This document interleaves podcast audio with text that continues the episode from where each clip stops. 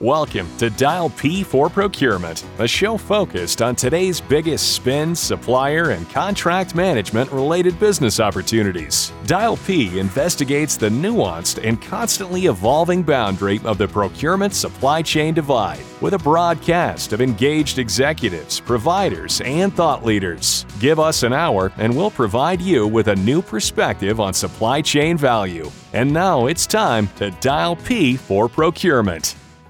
If you're a regular Dial P listener, you know I always call for input. I want comments, ideas, reactions, differing points of view. After all, we're not going to be able to solve today's toughest challenges if we don't all put our best ideas on the table. Shelley Phillips is a fellow supply chain colleague and a very active Dial P listener. In August, she reached out to me on LinkedIn with a video link. It was about the trouble hitting the news between FedEx and some of their ground contractors. She wrote in a note I just happened to catch this short clip. You might already be aware of this, but I thought of you. This could really be a holiday mess. Now, I'm going to be totally honest with you. I did not know just how dependent FedEx Ground is on independent service providers. Once I did, I started digging to learn more. And what I found was a textbook dial P subject. This situation is a mess. It's ongoing, it's newsworthy, and yet most of the meaningful details are being left out of the headlines. It's an unbelievably complicated situation. So, huge thanks to Shelley for reaching out and suggesting this story as well as to everybody that regularly participates in discussions about these episodes. In this episode of Dial P, I'm going to review the current status of the FedEx ground contractor dispute and maybe dig back in time a little bit to figure out where it all began. We're going to talk about who is Spencer Patton, the man that has emerged as the leading voice of the contractor pushback. We'll talk about what the contractors are looking for and what FedEx's response has been. And then we're going to wrap up by looking at how this particular saga appears from a higher altitude. When we look at it from a macro perspective, what can we learn about how the business operates? And what connections can we make between this story and FedEx's recent financial disclosures? Before I go any further, let me introduce myself if you do happen to be a new Dial P listener. I'm Kelly Barner, I'm the co founder and managing director of Buyers Meeting Point. I'm a partner at Art of Procurement, and I'm your host for Dial P here on Supply Chain Now. I'm constantly scanning the news for complex articles to discuss, things that are interesting but may have escaped people's notice. I also follow these stories beyond the headlines, and I stay on top of them until they go cold or reach a resolution. We release a new episode of Dial P every Thursday. So be on the lookout for future episodes and don't forget to check out some of the past episodes as well. Before we get back to FedEx Ground, I have a favor to ask. If you find value in the time we're about to spend together, find a way to engage. Give us a review on iTunes, share some stars or an engagement emoji on LinkedIn or Twitter or Facebook. Wherever you found this, there's a way for you to engage. You can even take this episode and send it directly to a colleague that you think would benefit from hearing it. I'm always grateful for your interest and attention. And if there's any question as to whether I listen to my listeners, you have episodes like this one and the baby formula episode I recorded back in May at the suggestion of Maureen Wolschlager from Vector Global Logistics. Thank you for continuing to play an active part in this podcast. All right, Let's get back to FedEx Ground. They have 60,000 national routes, and they work with 6,000 contractors, which are also sometimes referred to as independent service providers or ISPs. These contractors provide delivery, pickup, and line haul services. And they're responsible for hiring their own employees and investing in their own equipment. Being a contractor is different from being a franchisee mostly in that it limits their visibility into FedEx's corporate doings and it lowers their negotiating leverage. The trouble here has been brewing for long before it started to make recent headlines. And some of the roots of the current difficulty are actually to be found in the history of the business itself. FedEx Ground began in 1985 as Roadway Package Service, or RPS. They used a contractor only model to keep driver pay low and avoid offering full benefits because they were trying to compete with UPS's price point at the time. In 2000, FedEx saw an opportunity, so they bought RPS and rebranded it as FedEx Ground. Back then, most of the shipments were between businesses or they were commercial routes, and there were multiple deliveries per stop. Enter Amazon. FedEx was forced to adjust the ground model by having their ground contractors take on residential as well as weekend deliveries. Now, not only did this change the days and hours that they had to operate, it altered the profitability of the model. Over time, there have been a number of changes where services that were provided by contractors or other providers versus FedEx, responsibility sort of shifted around. A notable example happened in 2021 when FedEx ground contractors took over final mile ground delivery from the US Postal Service. You might have actually used this as a consumer. It used to be known as FedEx Smart Post, where the mailman would bring your package for the final mile. That became FedEx Ground Economy. They also took over all Saturday and Sunday deliveries, nearly all of which are residential. These residential deliveries are both less profitable and more expensive because of the distance between stops and because less things are dropped off each place. Contractors are paid 40% less for residential deliveries than they are for commercial deliveries, and they cost more to carry out. That higher cost is actually acknowledged by FedEx in their service guide. Their 2021 service guide lists a $4.35 surcharge per package that's applied to residential deliveries. Now, even though that seems substantial per package, it was also determined before gas prices rose to their current rate. And then there's this issue of data and demand planning. During the 2021 holiday season, FedEx overestimated the volume of packages that they would be moving, according to Supply Chain Dive. And because the contractors don't have direct access to the data, they had to trust FedEx's projections and take their word for it. We know now, looking in the rearview mirror, that consumers were in the process of transitioning their spending from e commerce shopping, where packages had to be delivered to their homes, over to some of the experiences that they had missed out on during the height of the pandemic. Money started being allocated to travel and dining out and entertainment. So FedEx Ground's contractors ended up hiring and investing in equipment in ways that they didn't actually need partially because they didn't have visibility into the data. And while fuel costs may currently be down month over month, according to CNN, they are still up 52% since last year. The overall package volume has been down since January of 22 with all of those costs up. So you can see where this is not a sustainable situation. CNN also reports that 30% of these contractors are at risk of financial distress. Driver wages are up 37%. The cost of trucks is up 30%. And in addition to that, the contractors are competing with FedEx to hire the same drivers. The mix of shipments changed during the pandemic, with residential surging compared to commercial, meaning that it's fallen out of alignment with the original RPS profitability model and we're not really on a trajectory for things to go back to the old normal anytime soon.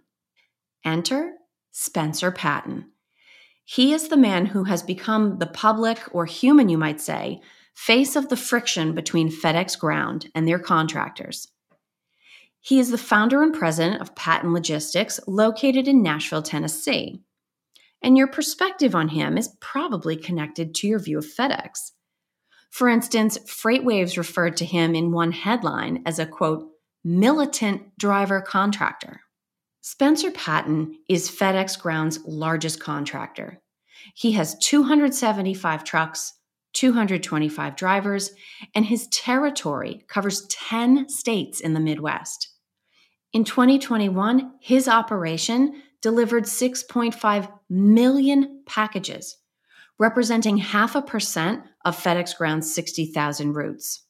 When he started as a FedEx contractor 10 years ago, he was making a 10% profit. Now he reports to losing between 5 and 10%. In addition to Patton Logistics, he owns a contractor consultancy called Route Consultant. On August 26, 2022, FedEx sued Route Consultant and canceled their ground contract just a few hours later. Now the trucks are parked and the drivers are out of work.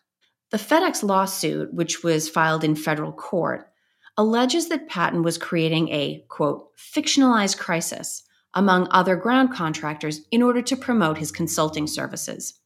The company is looking for immediate injunctive relief, which means he has to stop accusing FedEx of things.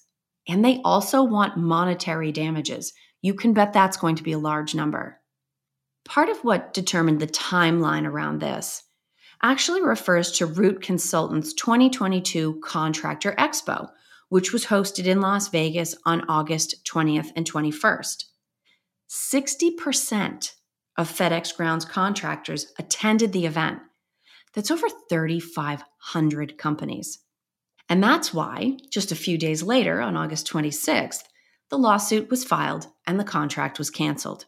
Spencer Patton has been very outspoken, and he's even calling for a Purple Friday this year instead of a Black Friday, encouraging contractors to make their collective leverage known by affecting ground deliveries. FedEx views Patton as trying to position himself as a bargaining representative for the whole group of contractors. They seem to be looking at it as potential evidence that a union could be brewing. Now, that does constitute a breach of his contract with FedEx, and contractors are not allowed to strike. That actually constitutes a violation of antitrust law.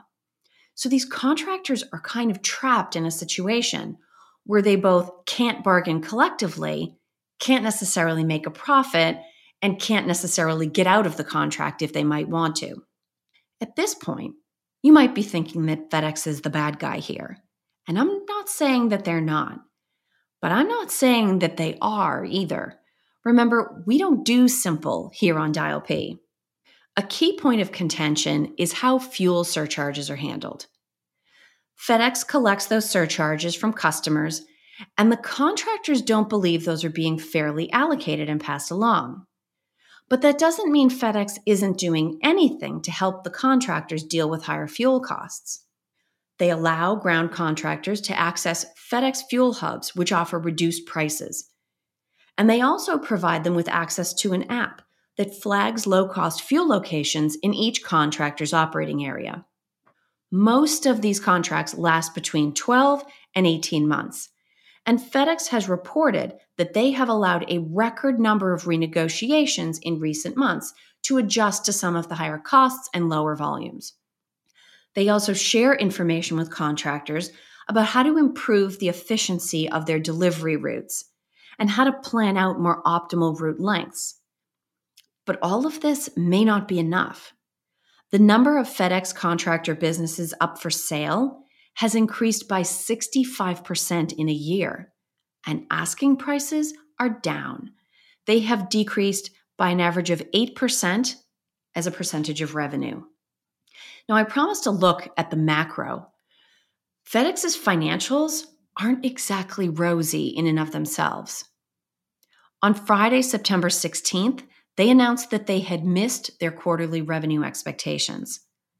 FedEx Ground alone came in $300 million below forecast. The company has pulled back the annual revenue estimates that they issued in June in order to redo them based on new data and updated assumptions. They have also announced that they will close five corporate locations, 90 retail locations, and ground multiple aircraft. They're also suspending Sunday deliveries in some rural areas and all of this has to do with offsetting declining package volume. The market definitely took notice. Shares of FedEx fell 19% in after hours trading, and fell 21% the following day. That represents the biggest one day drop in FedEx share value since they went public in 1978. Their fiscal year, which ended in May of 2022, lists their operating profit as being down by 17%, even though revenue has soared 60% since the start of the pandemic. Costs are just that high. Of the three main operating units, FedEx Ground was the least profitable. So FedEx Express and FedEx Freight did better. So even if FedEx Ground contractors decide to stay with the company, they may not be profitable again in 2023. We have to ask the question how long can this last? Consumer goods companies like Newell Brands and Scotts Miracle-Gro have noted that retail orders are down. And retailers like Walmart and Target are stuck with a glut of inventory they don't want or which is misaligned from a seasonal perspective. With all of this gumming up the works, there are less things to move. So shipping volumes are down and overhead costs are both up and being redistributed across less packages. The pressure on the system and the model for FedEx Ground with the contractors can only build from here. It'll be interesting to see if Purple Friday materializes on November 25th. You can be sure I'll be watching. Now, that's my point of view on this situation, but I'm interested in hearing what you think as well let's work together to figure out the best solution. Thank you for listening in to this episode of Dial P for Procurement. So, this is where your work begins. I want you to join the conversation and let me know what you think. Will there be a Purple Friday FedEx ground contractor uprising? Or will it just sort of blow over and fall off the front pages? Is the current financial and operating model sustainable or does it need to be readjusted given the new mix of residential, commercial, seven day a week schedules, fuel cost surcharges? Does it need to be revisited?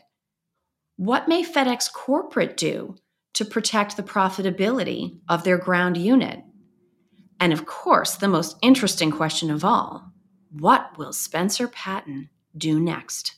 Find me, find Dial P on LinkedIn, and let me know what you think. Until next time, I'm Kelly Barner on behalf of Dial P for Procurement and Supply Chain Now. Have a great rest of your day. Thank you for joining us for this episode of Dial P for Procurement and for being an active part of the Supply Chain Now community. Please check out all of our shows and events at supplychainnow.com. Make sure you follow Dial P for Procurement on LinkedIn, Twitter, and Facebook to catch all the latest programming details. We'll see you soon for the next episode of Dial P for Procurement.